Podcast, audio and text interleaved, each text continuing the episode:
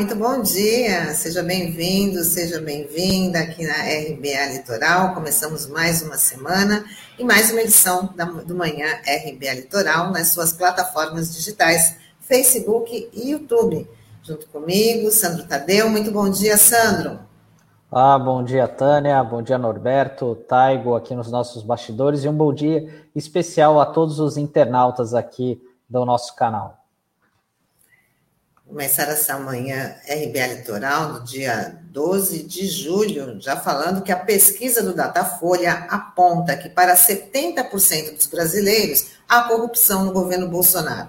Os dados foram colhidos pelo Instituto, que entrevistou 2.074 pessoas entre os dias 7 e 8 de julho, o que mostra um reflexo das apurações da CPI da Covid no Senado.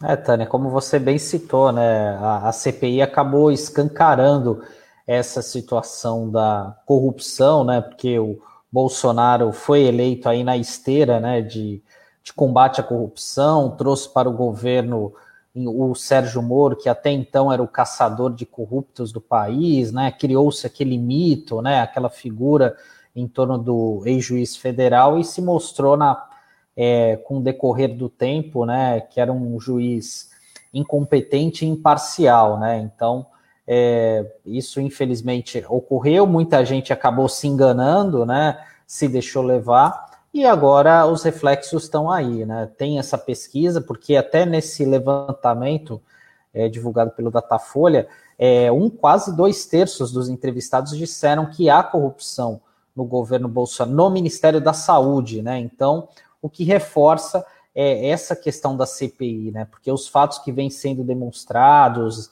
toda a situação que veio à tona, né? Onde pessoas sem credencial nenhuma conseguem investir, uh, conseguem sentar ali no Ministério da Saúde para negociar a compra de vacinas, né?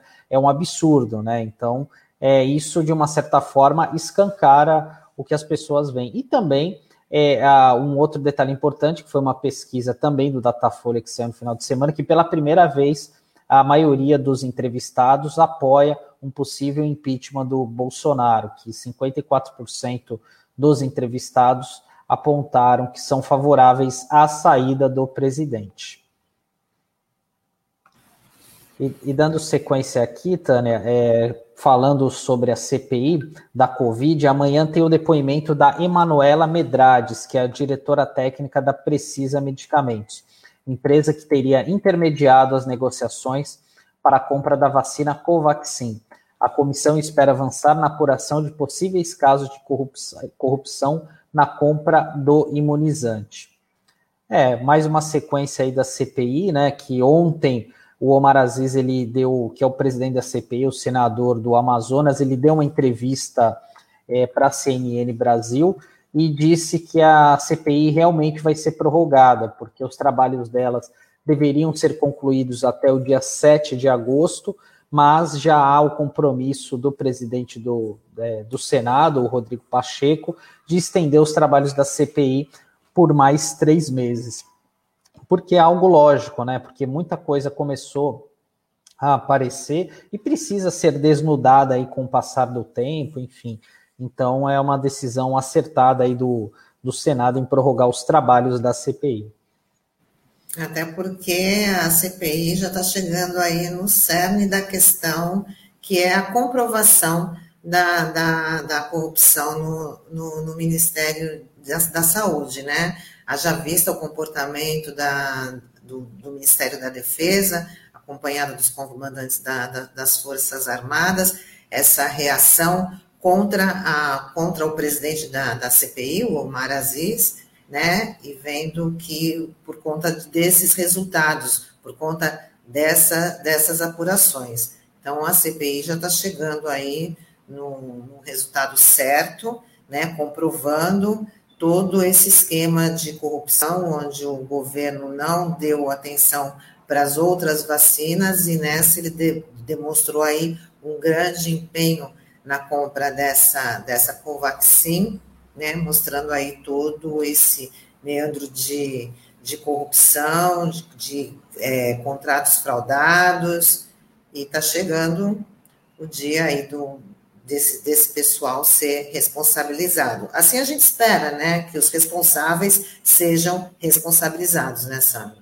Ah, com certeza, Tânia, até porque essa questão dos militares, né, a gente não pode esperar muita coisa, porque é, até essa questão do, do próprio Pazuello, que a gente tem que se lembrar daquele evento que ele participou no Rio de Janeiro, enfim, ao lado do Bolsonaro, e existe no regimento interno das Forças Armadas eles não podem participar de um evento político, enfim, evento partidário, mas é, houve a, a, justificativa muito da simplória dizendo que não tinha evento partidário nenhum, porque o presidente não é filiado a partido político nenhum nesse momento, né? Então, é, é uma piada, né? E curiosamente, essa reação das Forças Armadas ocorreu justamente após essa, essa participação, né, cada vez mais evidente de pessoas que são é, da ativa ou até mesmo é, da reserva que participaram do governo e que podem ter cometido erros, enfim, né, que houve aquela reação, até teve o, o comandante da aeronáutica também soltou uma nota muito dura, recente, deu uma entrevista muito dura, enfim, sobre esse episódio, então eles estão elevando o tom, né? Então fica a dúvida, né? Bom, se mandarem prender algum alguma uma prisão administrativa, como ocorreu com o Roberto Dias na semana passada, o que, que será que os militares vão fazer? Vão fechar o Congresso? Vão colocar tanques ali no Senado? Enfim, essa é a dúvida, né? O que, o, do que vai ser, né? Porque foi uma reação exagerada naquele comentário do Omar Aziz na semana passada, onde ele ele distinguiu bem né, o joio do trigo, ele não estava generalizando as Forças Armadas como um todo, né, ele estava citando especialmente aqueles é, militares que cometeram erros, enfim, que eventualmente cometeram algum tipo de falcatrua, então ele separou bem, né, mas é, as Forças Armadas acabou emitindo uma nota totalmente equivocada, enfim, que distorce, distorce o fato para a população. Bom, e a gente fala aqui, falando da vacina no governo de São Paulo, que anunciou a antecipação para 20 de agosto da vacinação contra a Covid para todos maiores de 18 anos no estado, pelo menos com a primeira dose. Isso é possível graças à compra de 4 milhões de doses prontas da Coronavac, anunciada recentemente. Adolescentes de 12 a 17 anos também serão incluídos na campanha com o objetivo de aplicar a primeira dose neste grupo até 30 de setembro. Bom, será que até, o, até setembro, né, toda a população do estado de São Paulo vai estar realmente vacinada? Pelo menos essa é a proposta aí do, do governo de São Paulo, que está competindo aí com o Rio Grande do Norte, Rio de Janeiro, né, nessa, nessa corrida aí para ver quem que aplica mais vacina, que é uma competição positiva, né, Sandra?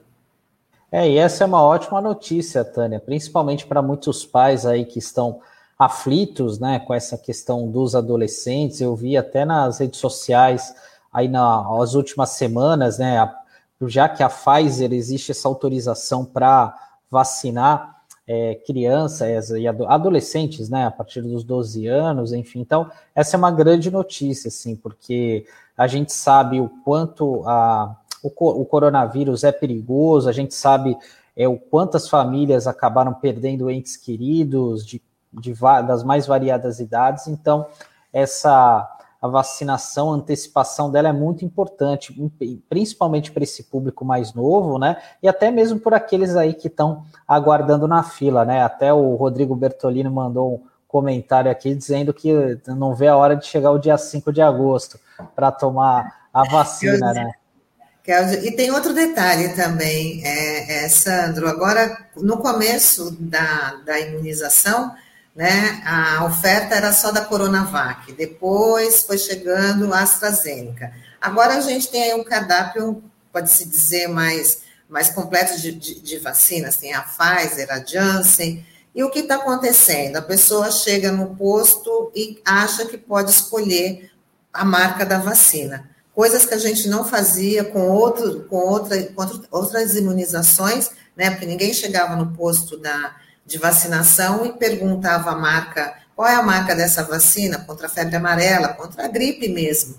Né? Então, agora está acontecendo muito isso, que são chamados sommeliers de vacinas.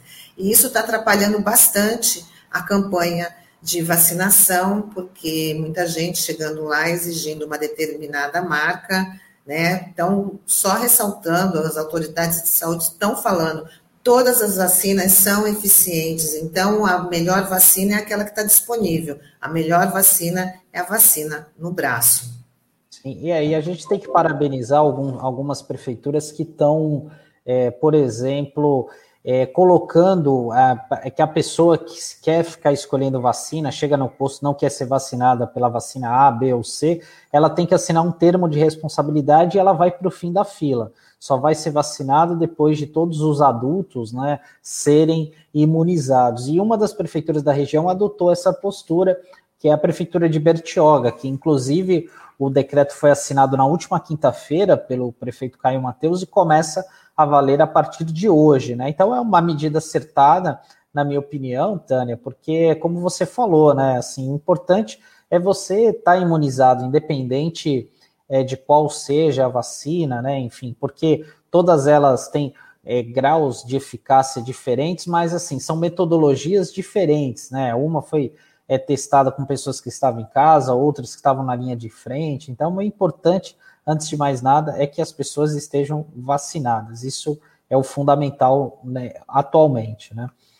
E para a gente fechar o nosso giro de notícias, a gente vai falar sobre a crise hídrica que ela continua. O nível dos rios que abastecem as hidrelétricas devem continuar abaixo da média histórica nesta semana. Essa é a previsão do Operador Nacional do Sistema Elétrico. Segundo aponta a ONS, todas as regiões do país apresentam reservatórios com, com níveis abaixo da média, sendo as regiões centro-oeste e sudeste com a situação mais crítica. É, segundo a meteorologia, essa semana não teremos chuva. A chuva pode chegar na sexta-feira ou no sábado, mas também não sei se será suficiente para abastecer os reservatórios. É, e a gente fica na torcida aí por São Pedro, né, para que a chuva caia, mas no local certo, né, porque e assim existe essa expectativa, esse temor que haja é, possíveis apagões aqui no país, né, essa é uma preocupação é, clara aí de quem, dos estudiosos do sistema elétrico e tal, e, e também isso vai exigir uma outra postura do governo, né, para que a gente não seja surpre surpreendido, né? Enfim, porque isso daí afetará completamente o desenvolvimento do país, a credibilidade do país, enfim, no momento justamente quando o Brasil precisa e espera retomar né, o crescimento, geração de novos empregos, enfim, né, mas esse pode ser um fator que pode inibir e atrapalhar essa retomada aí do país. Bom, Sandro, antes da gente chamar o nosso amigo Sérgio Pardal, vamos registrar aqui a participação dos nossos internautas, né? Queria que o Tairo colocasse, por favor, a, a Elisa Riesco fala, aqui tem a melhor vacina, aqui tem com K, é verdade, é a que está disponível. O Márcio Carteiro fala, RBA sempre atual importante para as pautas pertinentes a todos. Parabéns, muito obrigada, Márcio. A Cláudia Camilo, vamos tomar a melhor vacina. Aqui tem, é isso aí. O Eduardo Afonso fala parabéns, equipe RBA Litoral, pelo trabalho, muito obrigada. É, e a Elisa Riesco fala: o feitiço virou contra o feiticeiro. Ops, fascista corrupto. De, é, falando sobre a pesquisa aí, que todo mundo, né, a maioria do, dos brasileiros acha que o governo Bolsonaro é corrupto. Também descobriram, estão descobrindo a roda aí, né? Bom, vamos é, chamar nossa. Parte, né? Vamos chamar nosso amigo Sérgio Pardal na coluna Por Dentro da Previdência, que hoje ele vai abordar a farsa do empreendedorismo. Vamos chamar o Pardal aí.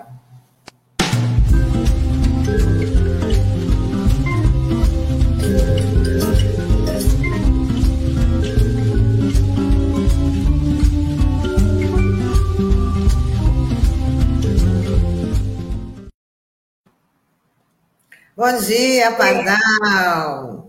Chega Bom mais, dia. seja bem-vindo. Bom dia, Tânia. Bom dia, Sandro. Bom dia ao povo Bom dia, que Pardal. e o povo que nos vê. É, é engraçado as coisas, né? Sempre é bom lembrar um pouquinho de história, né? Quando você lembra assim, varre, varre, vassourinha, ou a caçada dos marajás, você vê exatamente o que está acontecendo. É incrível descobrir que o cara é corrupto. que coisa, não? É, bom, mais um comentáriozinho rápido. Evidentemente, a minha alegria de vovô é que o meu neto mais velho já tem 12 anos. Mas feliz, feliz, satisfeito mesmo é quando estiverem vacinando a minha netinha de 6. Aí todo mundo vacinado, vacina todo ano, vamos para a rua, vamos para. Aí, aí a farra vai ser geral. Mas é, eu comemorei demais que, que o Caetano já vai poder tomar vacina. Bom, vamos falar sobre esse tal de empreendedorismo. Eu fiz questão de chamar isso para hoje, porque, se vocês repararam bem, na semana passada choveu propaganda do empreendedorismo. Ai, o empreendedorismo vai mover o Brasil. É mentira, é farsa esse tal de empreendedorismo.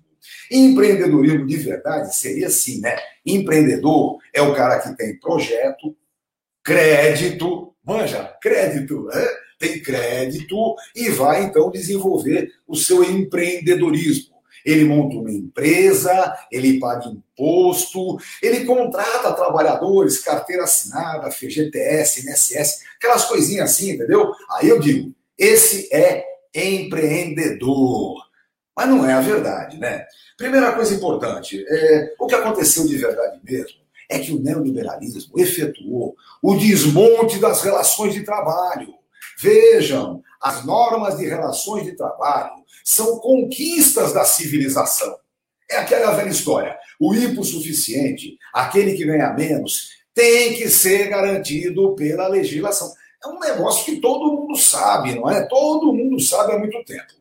Acontece que eles começam o desmonte com aquelas brincadeirinhas. Primeiro, a terceirização. Lembra da terceirização? Eu falei aqui um monte de vezes sobre ela, né?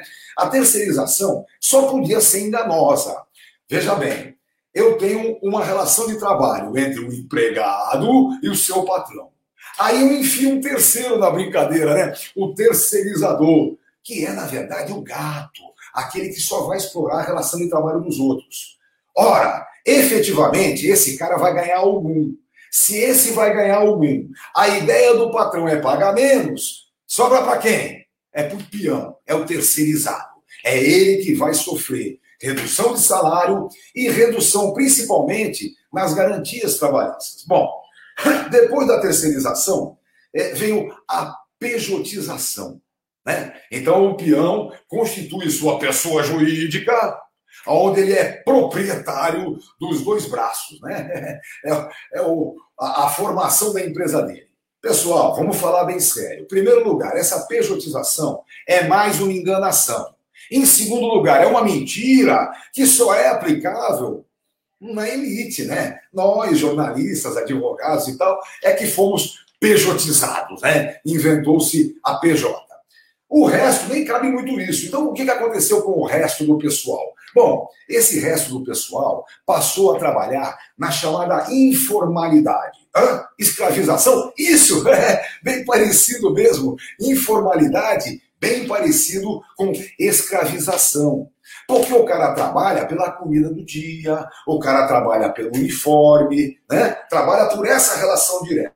Bom, é, coisa interessante, a partir do golpe de 16, a violência ficou piorzinha, né? Como assim? É, eu vou dar um exemplo bem bacana. Inventaram o tal do contrato de trabalho intermitente. Como é que é o negócio? Intermitente é assim, ó. O peão fica à disposição do patrão. Quando o patrão quer, o patrão chama. Mas atenção, o peão só ganha tempo trabalhado. O tempo que ele fica à disposição, ele não ganha porcaria nenhuma. Claro que isso é um problema. Isso é um problema, inclusive, para o seguro social. Só para vocês entenderem a briga como foi.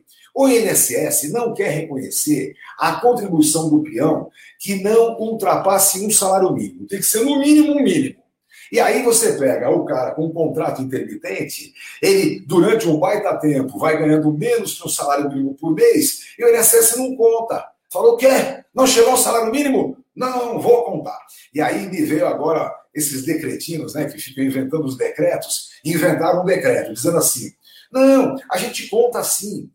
Cada momento em que a somatória do mês a mês atinge um salário mínimo, vale um mês. É, entendeu? Quer dizer, durante quatro meses ele ganha pingadinho. Depois de quatro meses somou um salário mínimo, pronto. Valeu um mês para ele visando a sua aposentadoria. Vamos parar com isso. Ninguém é bobo, entendeu? Isso como algo bom para o trabalhador. Agora veja uma coisa: a terceirização e a pejotização já trouxeram um, um bom prejuízo para o seguro social. Eu até falei semana passada, um dos grandes problemas do seguro social dos trabalhadores, esse tal de INSS, é que ele vive mesmo é dos contratos formais de trabalho. Até mesmo contrato de prestação de serviço. Até mesmo assim, você tem a garantia da contribuição obrigatória ao sistema.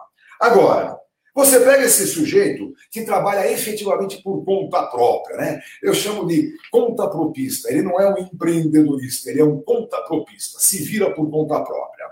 É, eu até estava comentando agora. Imagine, por exemplo, aquele menino que é bom pacas de consertar chuveiro. Então ele sai consertando chuveiros no bairro todo e no fim do mês, todo mês, ele está ganhando dois mil reais. Ele soma dois mil, quase dois salários mínimos, hein? Bacana. Eu queria ver um de vocês convencerem esse peão que ganha dois mil reais no final do mês, que 400 ele deve tirar desse dinheiro para pagar a previdência social. O cara vai dizer para você, não vai dar, sabe o que é? Eu vou ter que escolher se eu pago INSS ou se eu janto. Acho que é melhor jantar, né? Então, evidentemente, não tem o um mínimo cabimento. O que está acontecendo de verdade? A informalidade nas relações de trabalho, pervertida com o nome que vocês quiserem, é o que arromba de verdade o sistema previdenciário.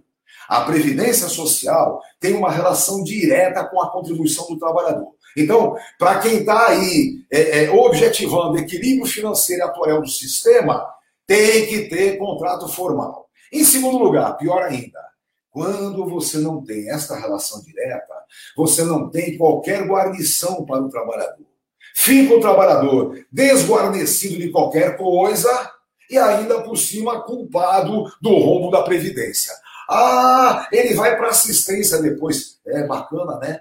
Bacana. Olha, eu sempre digo uma coisa: entre o sujeito estar ganhando o benefício é, da LOAS, da Lei Orgânica da Assistência Social, esse que é o salário mínimo, né? É, e ganhando uma aposentadoria por idade no mesmo valor de um salário mínimo, as diferenças são gritantes. Tudo bem, em primeiro lugar tem o 13 terceiro, é verdade. No, é, da LOAS não tem 13 terceiro, na aposentadoria tem. Em segundo lugar, se a viúva, é, se, se for casado, quando a viúva ficar viúva, ela tem direito à pensão por morte. No regime da LOAS, ela não tem, ela teria que pedir um benefício para ela. Agora, de verdade mesmo, sabe qual é o ponto principal? É a autoestima do peão. O peão que ganha a sua aposentadoria por idade mediante suas contribuições tem orgulho disso. O peão que tem que ser assistido, que tem que ser pela assistência social, se sente mal, envergonhado e arrebentado. E aí, não tenham qualquer dúvida, a saúde pública sofre bastante com aquele que sofre psicologicamente. Ou seja, para melhorar a saúde pública, para melhorar o sistema de seguro social, é preciso contrato formal, é preciso que haja garantia efetiva. Vamos lutar por isso, acabar com essa farcinha de empreendedorismo e trabalhar efetivamente com condições civilizadas de trabalho. Condições civilizadas de trabalho. Essa que é a palavra de ordem. Como eu venho dizendo sempre, pessoal, agora na luta pela reconquista do Estado democrático de direito, nós não podemos esquecer do direito social tanto na área trabalhista, previdenciária, como em habitação, alimentação, educação, essas coisinhas todas que a gente sabe que são importantes. Acho que é isso aí, Dani. Pardal, foi muito importante você trazer é, é, esse tema, porque a gente conhece muita gente que né, ou trabalha por, por conta própria, como você fala, né, contrapropismo, né, e de repente precisa ter essa é, conscientização da, da contribuição, porque quando chega na parte do, quando chega lá para se aposentar, na época de se aposentar, tem toda essa diferença que você que você colocou. Então, aí acho que é uma questão de se conscientizar, porque enquanto jovem a pessoa está batendo no peito, ah, eu sou, é, eu não trabalho para ninguém, eu, né, eu trabalho para mim mesmo. Então, precisa dessa conscientização. Então, foi muito bacana, assim, muito importante essa sua colocação. Importante lembrar, inclusive, é, que os benefícios mais importantes da Previdência não são os programáveis. Né? Os programáveis se disfarça de qualquer jeito. Para quem é bom de conta, faz uma continha bacana, poupa tanto por mês, aplica de tal jeito e tem aos 65 anos a sua garantia. Agora eu pergunto: se ficar doente, se pior ainda, ficar inválido, ou se vier a falecer, deixando viúvo e dois filhos menores. Qual é a cobertura que ele tem? Respondo: nenhuma. Absolutamente nenhuma, tá bom? Nem mesmo o benefício assistencial dará a cobertura efetiva que ele tem que ter para si e para sua família.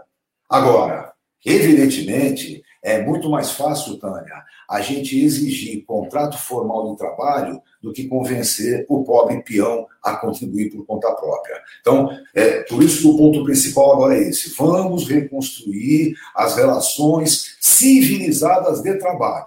É com elas é que a gente faz uma grande previdência, dando efetiva garantia a quem precisa dela.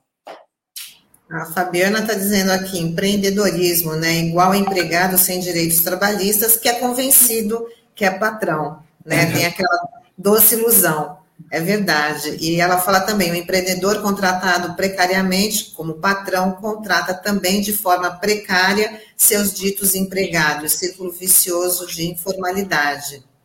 Exatamente. É isso mesmo. É o que está acontecendo. É, isso é um choque de realidade, Pardal, como você falou, né? Porque às vezes a gente pega no noticiário, às vezes é uma linguagem, né, do empreendedorismo, startups, né, que é a coisa da moda, né? Agora uma boa ideia é tudo é startup, né? Então é difícil para chegar. E não essa não é a, é a realidade da maioria do, da população brasileira, né? Que é como você falou, né? Muitos muitas dessas pessoas vivem desses pequenos serviços e tal, né? E realmente é difícil de você colocar na cabeça das pessoas, né? Ah, de você abrir mão de um determinado X que você ganha, mas infelizmente é, elas acabam sentindo na pele justamente isso, né? Quando às vezes por algum acidente ou até mesmo alguma coisa simples, ah, torceu um pé na rua, caiu, enfim, você fica inabilitado para execução desse serviço simples e você fica sem respaldo nenhum, né? Durante esse período e tal, né? Então é, é muito importante esse alerta que você falou, né? Sobre questão do auxílio doença, enfim, né? É, então isso é, é, é, é, muito bom mesmo. Lembrar sempre, pra, a questão principal hoje é, não é não há a possibilidade efetiva do convencimento, não é? Quem tem dinheiro para comer não vai abrir mão de comer para pagar a previdência. Por isso, o ponto principal que nós temos que trabalhar é a recuperação das relações formais de trabalho. Em 2003 veio uma leizinha bem bacana é, que falou um monte de bobagem. Eu até tiro o sarro. É a 10, é, 10666. Eu sempre disse que a lei 10 satanás. Né? O 666 é o número da besta. E entre um monte de bobagens tem alguma coisa boa lá. Ali diz que o contratante, a pessoa jurídica, contratante de pessoa física para prestação de serviço, além de pagar 20% como sua contribuição, é obrigado a descontar 11% do contratado para também verter para a contribuição. É aquilo, pessoal, contribuição efetiva é aquela que você consegue obrigar a fazer. É que nem a questão do imposto, tá certo? O imposto é o quê? É efetivamente a solidariedade social. Isso é que é imposto. Vejam, eu canso de dizer, não existe, quem me ensinou isso foi meu mestre, eu faço questão de lembrar, Aníbal Fernandes. Ele dizia: solidariedade à toa não existe, não. Caridade é coisa de, de passagem. A efetiva solidariedade é aquela que a lei determina. Entendeu? Quem ganhar mais paga mais, quem ganhar menos paga menos, quem precisa recebe, quem não precisa dá. Mas isso tem que estar tá na lei. É a lei que tem que determinar como é que funciona efetivamente a solidariedade. É assim com o imposto de grandes fortunas, é assim com o imposto sobre grandes heranças, é assim no dia a dia de qualquer civilização. Não precisa nem ser socialista para isso, tá bom? Isso é capitalismo. Solidariedade social efetiva é aquela que a lei determinar. Essa sim, efetivamente, é solidariedade. O resto é, é de passagem. E de passagem, pessoal, é, não, não acaba com fome mesmo, viu? A fome adiada vai acontecer do mesmo jeito. Hoje, amanhã ou depois de amanhã. É verdade, Pardal. Obrigadão, Pardal, por mais uma participação. Uma ótima semana para você. Estamos aí. Uma boa semana para todo mundo e até a semana que vem. Falou. Tchau, tchau. Tchau, Pardal. Boa semana. Bom, e o marco temporal, ele continua aqui na pauta da, da RBA Litoral. Hoje nossa conversa vai ser com, com o cacique Tenon, da aldeia Tapirema, e o cacique Daran, da Articulação dos Povos Indígenas do Brasil. Vamos conversar com eles.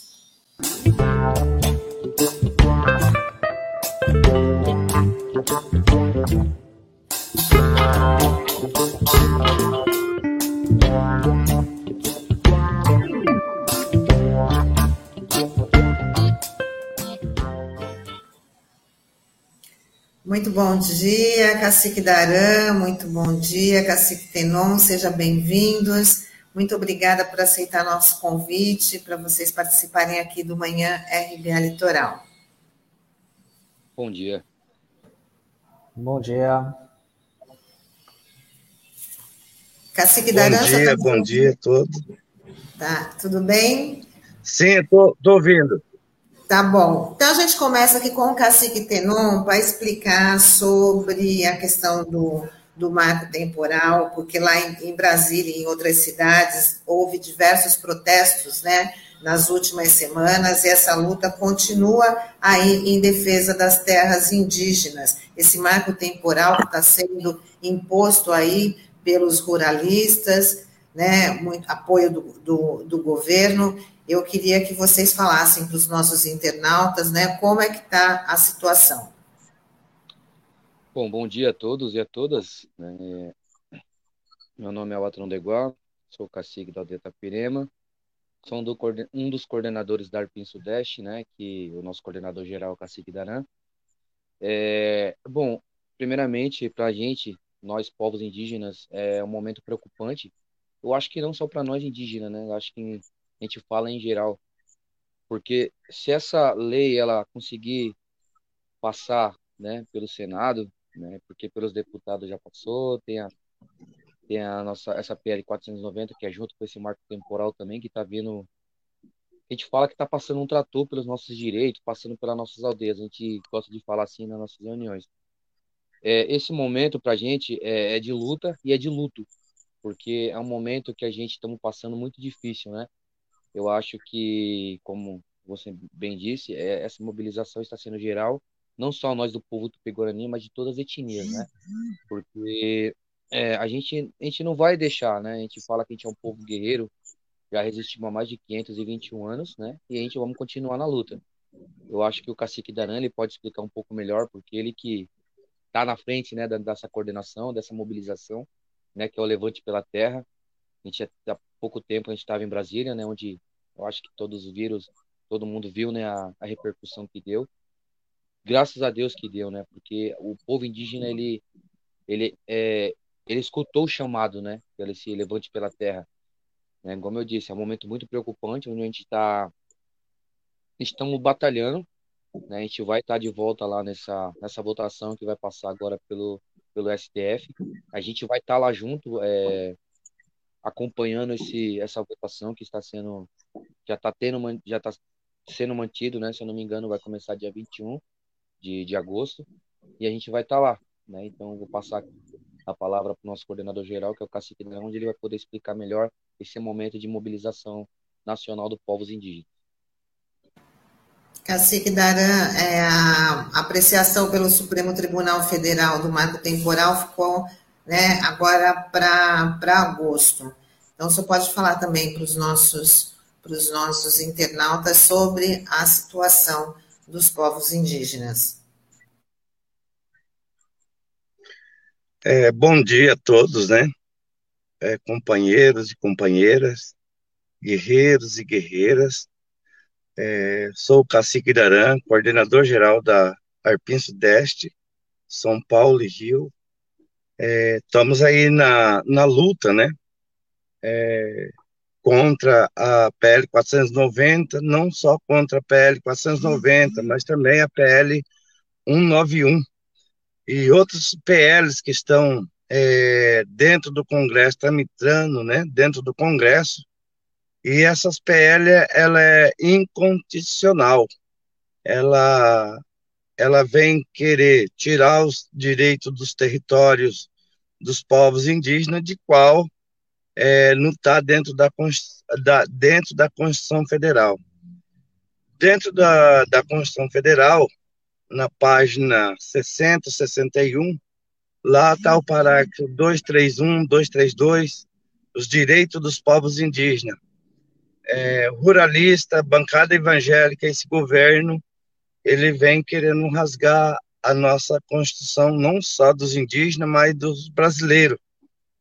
E, e nós estamos passando por um momento muito difícil, que nós falamos que essa, essa PL 490 é a PL da morte, a PL dos genocidas, né? Querendo dizimar o nosso, o nosso povo. Isso a gente não vai deixar. A gente vai lutar até a última gota de sangue indígena, porque chega que esse governo já fez é, desde o começo, né, da campanha dele, ele veio com um ato discriminatório pelas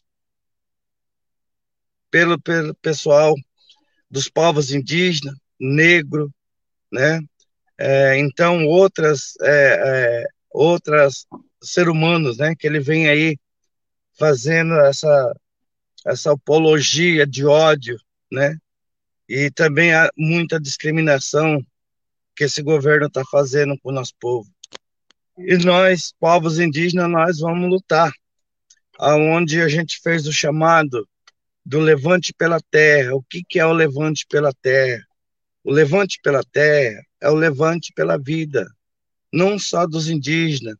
O levante é para falar também da nossa, das nossas aldeias, das nossas tecoá, das nossas matas, do nosso rio. O levante ela veio para para mostrar para esse governo que ainda nós com pouco, né, que nós temos um milhão de indígenas, nós não vamos deixar ele acabar com a nossa, com a nossa terra, com o nosso direito. E essa PL 490, ela tira o direito de demarcar nossas terras, de fazer estudo na terra. De 5 de outubro de 88 para baixo fica, para cima, nem que ela foi demarcada, estudada, vai ser revisão. Se tiver uma terra vai ficar 2.500 hectares, então vai ficar pouca terra para os indígenas. Ele quer tomar para dar para o latifundiário, né? explorar o nosso, o, no, nossas madeiras, explorar o nosso rio, explorar os nossos minérios, que ele quer fazer. Esse governo é um governo que não me representa, é um governo que eu não tenho coragem de falar o nome, tenho nojo de falar desse homem, porque ele não é ser humano. Ele, ele fala que ele é evangélico, mas evangélico, quando se trata que fala de, de Deus, de Nhanderu, ele teria que ter um coração mais, assim, mais branco, né? Porque o coração dele é negro, o coração dele é só de ódio, o coração dele é só de racismo. Isso nós não podemos admitir. E nós vamos partir para cima sim. Tá? A gente não vai ter medo de morrer, não. Se for possível, eu dou a minha vida para salvar o meu povo. Porque o meu povo merece o meu respeito. O povo nosso, a sociedade tem que vir junto com os indígenas.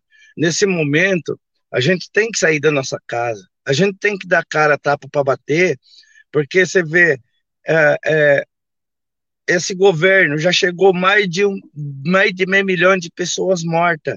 Enquanto não terá meio milhão de pessoas mortas, ele não vai parar, ele não vai dar vacina. Então, nós estamos lutando para isso também, para que a sociedade se vacina. Nosso povo vacinou porque a gente foi à luta. A gente foi para cima, a gente não deixou ele quieto. E, não vamos deixar ele quieto. E falando sobre território, o nosso território já foram roubados desde 1500. 1520 anos, esse governo está querendo roubar de novo, mas nós não vamos deixar. No Levante pela Terra, que é o Levante pela Vida, que é o Levante pela Saúde, Levante para a Educação, Levante pelo território, Levante pela nossa aldeia, Levante pela a, a, as lideranças indígenas, Levante para as comunidades indígenas. Então, nós continuamos fazer o chamado. Agora, dia 25, dia 26, dia 27, dia 28, a gente vai estar em Brasília de novo. E a gente está organizando grande caravana daqui do estado de São Paulo. E eu queria aproveitar, pedir à sociedade que nos apoie, que a gente está precisando de ônibus para levar quantidade de indígenas do estado de São Paulo. A gente precisa de apoiadores que nos apoiem nesse momento tão difícil, porque nós não está defendendo é só nosso território, a gente está defendendo a vida de vocês também, do homem branco. Se o governo destruir o nosso Amazonas, nosso Cerrado, o nosso bioma que é o litoral, a sociedade também vai morrer. E nós vamos sobreviver mais um pouco, mas vocês não vão sobreviver. Então, por isso que a gente está pedindo apoio. Vamos conosco, nos, nos apoie nesse momento tão difícil. Várias lideranças foram os mortos, né, por causa do nosso território. Em toda a região, no Rio Grande do Sul, Paraná, Santa Catarina, Mato Grosso, né, é, é muita história, muito, muito chocante, que quando a gente fala dos nossos parentes que foram mortos por fazendeiro, pelo ruralista, pela bancada evangélica, dói dentro da gente. E a gente não vai parar. Eu mesmo sou perseguido todos, todos os dias. Eu estou vivendo porque Nhanderu tem, é, tem dado essa vida para mim lutar pelo meu povo. Mas já, já tem perseguição de morte, já tem perseguição de me prender, mas só que eu não vou ter medo. E eu estou vindo aí, em 2000 e, 2022, estou vindo pelo estado de São Paulo, não vou, não vou encarar eu vou encarar a política, porque precisa de mais, de mais indígena no poder lá em Brasília. Eu vou, eu vou pedir para vocês, nos ajude, vote nos candidatos indígenas, também porque ele vai defender a vocês, vai defender a sociedade. Cacique, Cacique Daran, bom dia, obrigado por você Oi. estar participando.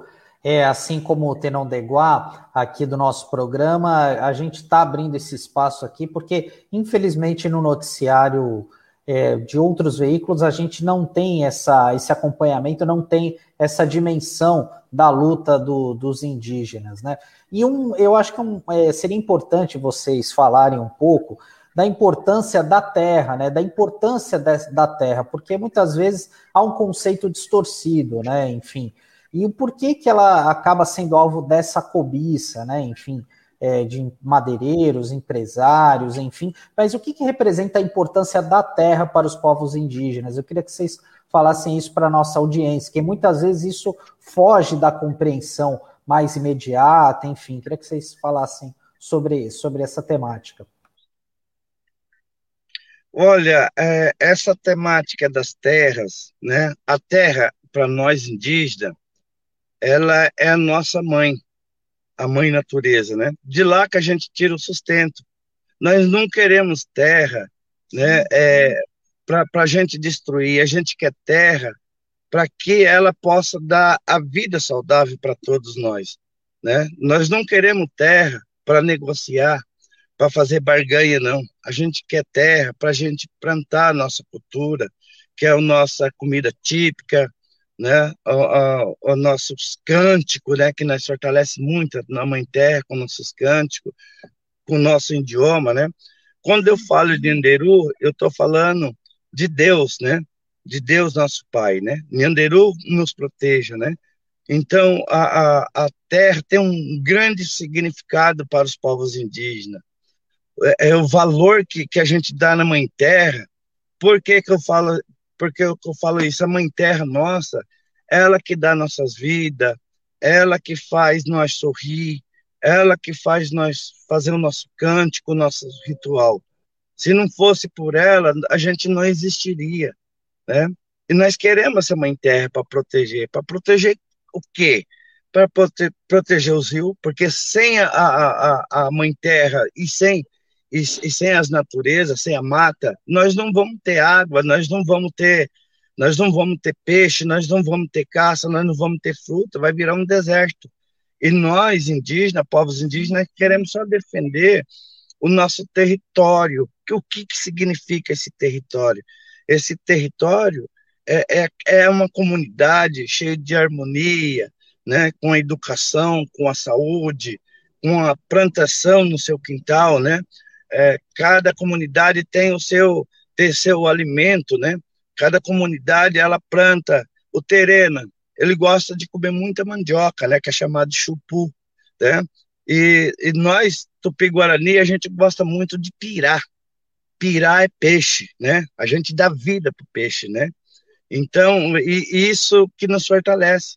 Se nós tiver tudo isso hoje, a vida do, do nosso do nosso povo, né? Vai ficar mais saudável. E a escola indígena, inclui a escola indígena, porque a escola indígena também ensina, os professores ensinam todas essas comidas típicas, ensina a fazer o artesanato. A gente quer terra para isso, para a gente tirar o sustento da natureza. Se a gente tirar o sustento da natureza, o mundo será mais saudável. Se não tiver a natureza junto com a gente, com o nosso território, então acaba acaba a sociedade, acaba os povos indígenas. E, e você que está me seguindo do outro lado, né? É, do outro lado da tela, né? Eu não estou te vendo, mas vocês estão nos seguindo. Eu queria deixar um, um, assim, um grande abraço dentro dos seus corações para que vocês venham nos apoiar. Né? Falar de território, ele é complexo? É, porque o governo está fazendo isso com nós. O governo está querendo dizimar as comunidades indígenas. O governo está querendo nos matar. E a sociedade, ela poderia vir com a gente para a gente se fortalecer, porque desde 1500 anos, a, a, nossas aldeias foram invadidas, foram tomadas, né? E foi deixando aquele pequeno espaço que é onde hoje quase não dá para plantar dentro das comunidades, porque aquela terra foi degradada, né? Foi, foi assim, devastada, né? Uh, na minha região mesmo, lá é plantação de eucalipto. Quando eu cheguei lá em 2000 e 2006, era só plantação de eucalipto. O rio Itararé não tinha mais mata. Hoje, 10 anos, 15 anos já vai fazer que eu estou na região na retomada. Se vocês é, puxar pelo satélite Rio Itararé, município de Itaporanga, você vai ver que a mata voltou, voltou de novo, o rio está mais bonito, né? Então, é isso que a gente quer, a gente quer preservar a nossa, a, a nossa aldeia, o nosso território. E, e 90% da, das comunidades indígenas que preservam a natureza. Né? Nós preservamos, por isso que a gente quer, luta pelo nosso território. Cassi, é, eu queria fazer uma pergunta para o cacique Tenon, que ele é, ele, ele é filho de uma grande liderança indígena aqui da, da nossa região. Nós estamos falando aqui de, de Santos, na região da Baixada Santista, né, filho da, da, da, da Catarina, né, da indígena Catarina. E eu queria que você desse, fizesse aí um raio-x de como é que estão as aldeias aqui na, na nossa região. Lógico que está todo mundo na mesma, na mesma luta, na, na mesma causa, mas tem alguma peculiaridade da, da, das aldeias daqui, Cacique? Bom, é, é, Dona Catarina, como você bem disse, ela é uma liderança bem importante aqui, né, do litoral, do litoral sul. Para mim, né, é uma honra hoje estar tá, tá na frente, né, da, da liderança, né. Tive um grande aprendizado com a minha mãe, né, e, e hoje é um motivo de orgulho também estar tá aqui na frente hoje é, do povo tupi-guarani do litoral sul. É, quando a gente fala de, dessas aldeias, né, a gente sabe que tem tupi-guarani aqui e o o Guarani Emblá, né, que é os Guarani, que também hoje é, habita aqui no litoral sul. Bom, é, a nossa, a maioria da nossa, da nossa aldeia aqui do litoral é de 88 para cá, então para nós é um momento muito preocupante. né? A maioria, não vou falar, não vou, porque acho que aqui tem três aldeias só que, que é de antes de 88, que é o Bananal, Rio do Azeite e, se eu não me engano, o Rio Branco, né? Que é uma das aldeias mais antigas que tem aqui do Litoral Sim. Sul. Agora, dali para frente já é de 88 para cá, né? Aqui mesmo na aldeia Piaçaguera, que é da terra Piaçaguera, a gente fez essa retomada em 2000, né? Em 2000. É, quando a gente chegamos, essa essa terra aqui era areia, só areia. Né? Acho que, não sei se alguém sabe da, da história aqui do, da, da Piaçaguera, era uma, um, um, grande ponto de, de mineração né? De, de, de, terra, né? Então, quando a gente chegou, a área era muito degradada. Ainda hoje está, hoje tá, mas está bem menos. Hoje tem 20 anos, é, 22 anos que a gente está aqui na, 21 anos que a gente está aqui no, na retomada. Então, é, hoje a área também, como o Dana disse, a, a população indígena cuida, ela não destrói. A terra para a gente é muito importante é, onde a gente mantém a nossa cultura, a nossa plantação. A gente fala que é Nhanderecó na nossa língua, que é o nosso modo de vida em respeito com a natureza. Então, para a gente, ela é a nossa mãe, né? Onde a gente a gente tem esse respeito por, por motivo que tem muito ponto que a gente fala que hoje nossos mais velhos descansam e onde o homem branco não vai respeitar, ele vai passar por cima, vai destruir e a gente não quer isso.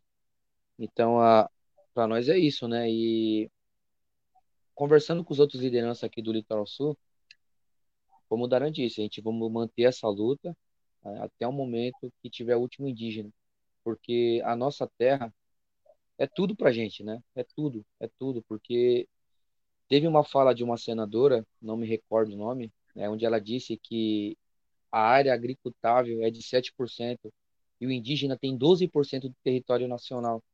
E ela fala como a gente somos miserável. Ao contrário, a gente não somos miserável.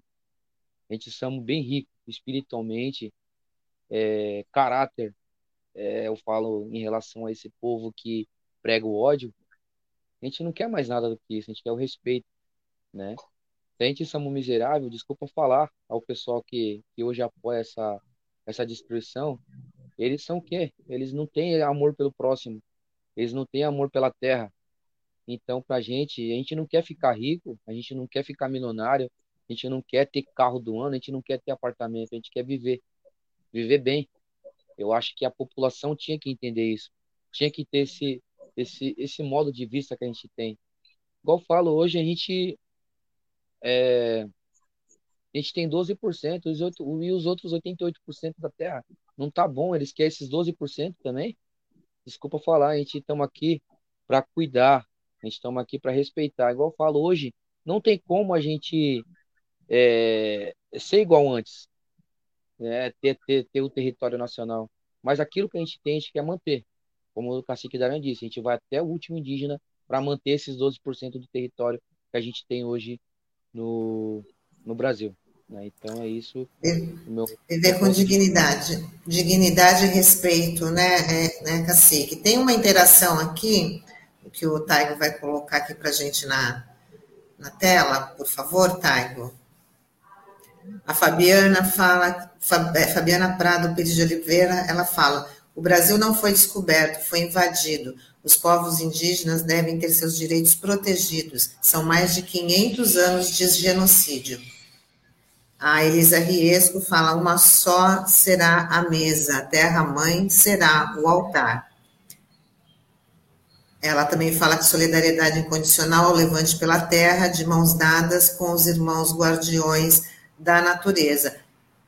E vai ter um ato amanhã, né, o 13J, contra a PL 490, a Fabiana fala, né, todos juntos, em, aqui vai ser em São Vicente, na Praça dos Correios, às 5 horas da tarde.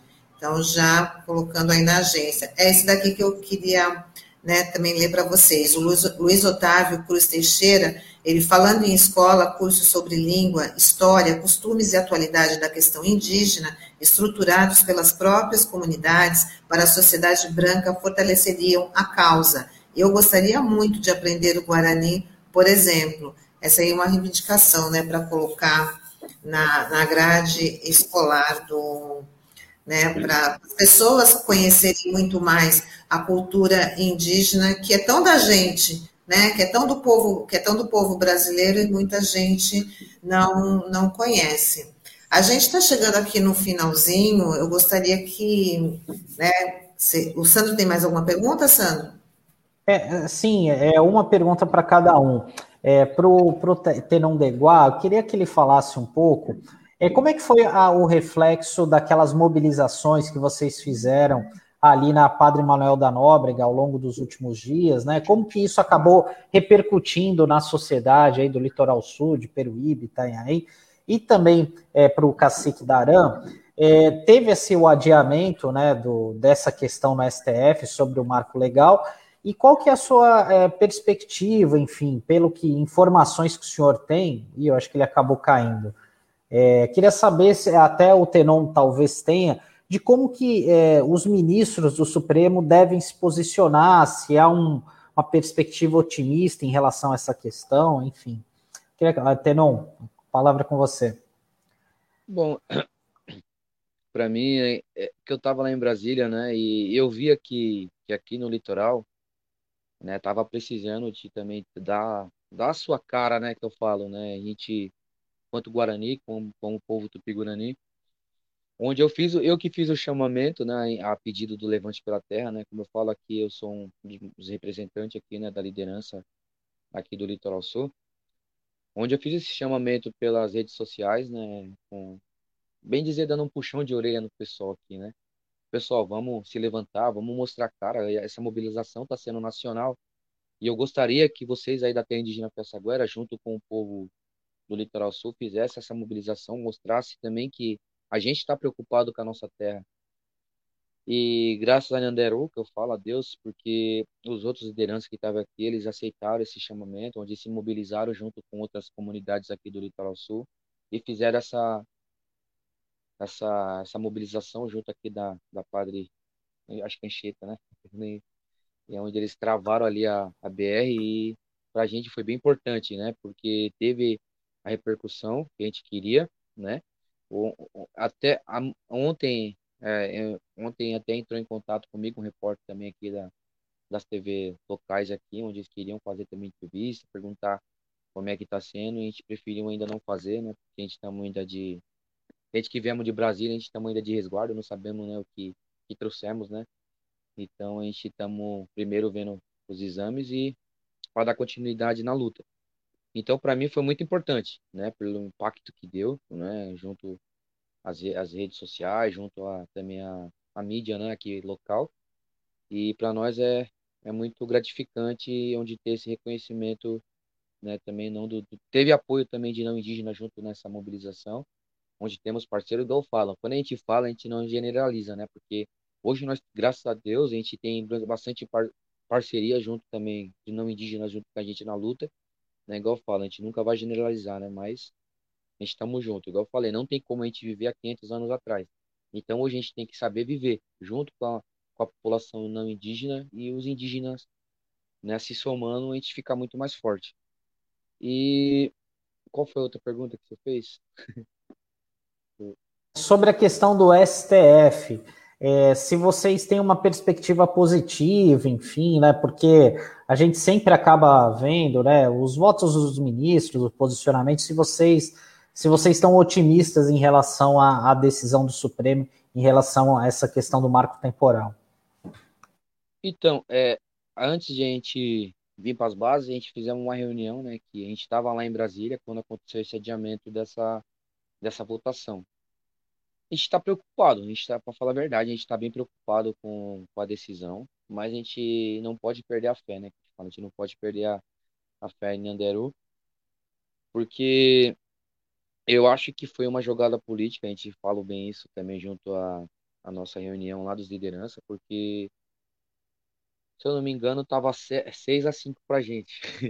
A gente estava na cabeça, a gente conta assim, né? Estava 5 a 6, mas teve esse adiamento onde o ministro que se aposentou agora, ele, ele era favorável à causa indígena, né? E vocês sabem que quando o ministro se aposenta, quem indica é o presidente. Então, para a gente já fica a gente já fica meio com o pé para trás assim, né? Então, a gente, para falar a verdade, a gente estamos preocupado, né? A liderança que está na frente da luta. Eu acho que o povo indígena, tá, a nação indígena que a gente fala, tá, tá bastante preocupado, mas a gente não pode perder a fé. Né? A gente não pode perder a fé que, que vai vai dar essa vitória para a gente. Então, a gente não estamos confiante na lei do Balme Branco, mas estamos confiantes na lei de Nhanderu, né? E tudo vai se encaminhar, se encaminhar para onde tem que ser, tem que ser caminhado, né? Mas a gente estamos aí, a gente vamos acompanhar, a gente vai estar tá lá em Brasília, se Nhanderu quiser, a gente vai estar tá lá de novo com dois, três mil indígenas na frente da, do, do STF, para a gente poder acompanhar e fazer nossas rezas, nossas orações para Nhanderu dar um bom caminho para a nossa nação. E tomara que amplie todo esse apoio da, da sociedade, que a sociedade vai se conscientizando mais e mais dessa luta aí tão, tão importante. Cacique Tenon, eu queria agradecer a sua participação, tá? Que pena que nós perdemos o contato com o Cacique Daram, mas eu acho que ele também deu um recado aí muito importante na questão de pedir o apoio da sociedade para essa causa que ele falou que do, do dia 25 ao dia 28, né, vai ter outras mobilizações em Brasília. Em Brasília é onde você está, né, Cacique? Não. Você está em Brasília? A gente já, já retornei aqui para minha base, já estou aqui na aldeia. Ah, tá. Então, que vai ter essa mobilização. E queria agradecer aí a sua participação, tá? Qualquer novidade, né, a gente está aqui à disposição para vocês passarem a sua mensagem, darem o seu recado, tá bom? Tá bom, só tenho a agradecer a todos aí, a vocês que, que fez esse convite, onde deu esse espaço para a gente poder também dar a nossa opinião, nosso ponto de vista, né, do que está acontecendo. E como o Cacique Darante, contamos com o apoio de, de vocês, nossos apoiadores, igual falando. E quando a gente fala, a gente não generaliza, né? Para deixar isso bem claro, a gente tem hoje nossos apoiadores, nosso pessoal que está aqui na luta com a gente, não indígena, e só tenho a agradecer. Aí, Beté. Retornou. Só retornou. É, caiu aqui. Cacique Daranço retornou na hora certa para o senhor poder se despedir aí, fazer um apelo para os nossos internautas que estão acompanhando essa entrevista super importante, dessa causa super importante. Bom, primeiro eu quero agradecer a vocês que deram oportunidade para a gente estar tá aí dialogando com vocês e também agradecer o coordenador regional, que é o Tenon, uma grande liderança que eu respeito bastante, respeito a, a mãe dele, que é uma grande guerreira, e outros guerreiros também do estado de São Paulo, né? E, agradecer nossos internautas, né? a gente está pedindo apoio, né, para a gente chegar em Brasília. Qualquer ajuda já no, nos apoia, né? É, quem quiser ficar em contato da, da conta, da, da coordenação da Arpim Sudeste, a gente tem uma conta da Arpim Sudeste, para que os apoiadores nos apoiem nesse momento tão difícil, né? É, de luta indígena, né? E, e eu só tenho que agradecer mesmo, né? Ainda não cheguei em casa, ainda estou na estrada ainda. É, eu estou com 40 dias. Cassigdar, só para facilitar para os nossos internautas que quiserem colaborar, vocês têm alguma página no Facebook que tem que está aí, ou tem o acesso dessa conta, que as pessoas podem lá entrar e ver de que forma que elas podem colaborar? Sim, a gente está fazendo essa, essa ah, essa página da Arpim Sudeste já existe, é Arpim Indígena, Arpim Indígena ou Arpim Sudeste. É, aí, lá, a gente vai colocar o número da conta para poder estar tá, é, gareando recursos para a gente subir para Brasília. E a gente gostaria de pedir muito para vocês que nos, nos apoiassem nesse momento, né? Tão difícil, né? é, igual o Tenor falou, nós lutamos né, pela, pela nossa terra, porque a Mãe Terra, para nós, é o mais sagrado que tem, a Mãe Terra nossa, né? A Mãe Terra, ela nos dá vida, né? Dá vida para todos, né? Então, a gente está lutando não só por povos indígenas, mas para toda a sociedade. Eu retorno a repetir, a sociedade também é importante, né? Então, Com é certeza. isso. Muito, muito obrigada, viu? pela participação de vocês. E então as pessoas já sabem aonde acessar na página do Facebook para poder aí colaborar com essa causa aí tão importante. Um ótimo dia para vocês, sucesso na luta, tá bom? E até uma próxima oportunidade. Cacique Daran, Cacique Pinon, muito obrigada. Obrigada a vocês. Tchau, tchau. Tchau, tchau. Bom, e hoje, antes de encerrar, hoje é segunda-feira, é dia de arte bancada e a gente conversa com o Donald Verônico para saber aí as novidades do programa, né, que é exibido às cinco e meia da tarde, toda segunda-feira. Donald, muito bom dia, tudo bem? Bom dia, Sandro, bom dia, Tânia, tudo bem, e vocês? Tudo certo. Ah, tudo certo, bom dia. Bom dia. O Caigo está com o nosso card aí de hoje? Hoje nós vamos conversar com a Luana é, e o tema vai ser as mulheres nas comissões técnicas esportivas. A Luana, que hoje atu atualmente é preparadora física é, da categoria de base feminino lá do Corinthians, ela já também trabalhou por muitos anos aqui no Santos. Ela é fundadora da escola de futebol feminino Fute Delas e também é, estuda a questão do esporte, a gestão do esporte, com certeza é, vai ser um bate-papo muito interessante. E, e, o tema é, mais uma vez, as mulheres nas comissões técnicas esportivas. O que, que envolve, é, como acessar, o que que é, as dificuldades que elas têm, né, para é, a questão social do, do machismo que existe no esporte, principalmente no futebol. Então, com certeza, vai ser um tema muito interessante, uma conversa muito é, ilustradora e a gente vai aprender bastante. Ah, com certeza vai ser muito interessante. Vamos ver se o, se o Taigo coloca o post aí do nosso Arte Bancada. Super programa que vai ao ar toda segunda-feira, às 5 e meia da tarde. Né? Tem um post, Taigo? Ele colocou o card já. Você não Já, viu o card? Ah, tá. Tá aí o card. Luana Paula. E o tema Luana As Mulheres Paula. nas Comissões Técnicas Esportivas. Ah, legal. Então, tá dado o recado, né, Donald? Vai ser bastante, bastante interessante. A mulher assumindo esses espaços, eu já fico muito contente, assim, né, de ver que sempre traz esse tema onde as mulheres vão ocupando um espaço que antigamente era só um ambiente mais masculino, né? Então agora elas também já estão marcando presença aí, que é muito bacana. Isso aí. É o que a gente comenta, né? Ah, no Arte Bancada a gente traz os diferentes aspectos sociológicos do esporte e a mulher no esporte não poderia ser é, um, é um tema importante e a gente não deve, não deixaria de, de tratar. Isso aí, Donald, muito obrigada, viu? Bom Obrigado a programa. vocês, tenham um bom dia. Você também, boa Boa semana. semana. Tchau, Tchau, tchau. Donald. Boa semana. Valeu, Sandro. É. Bom, e a gente encerra hoje aqui a nossa edição do Manhã RBA Litoral, edição desta segunda-feira, 12 de julho.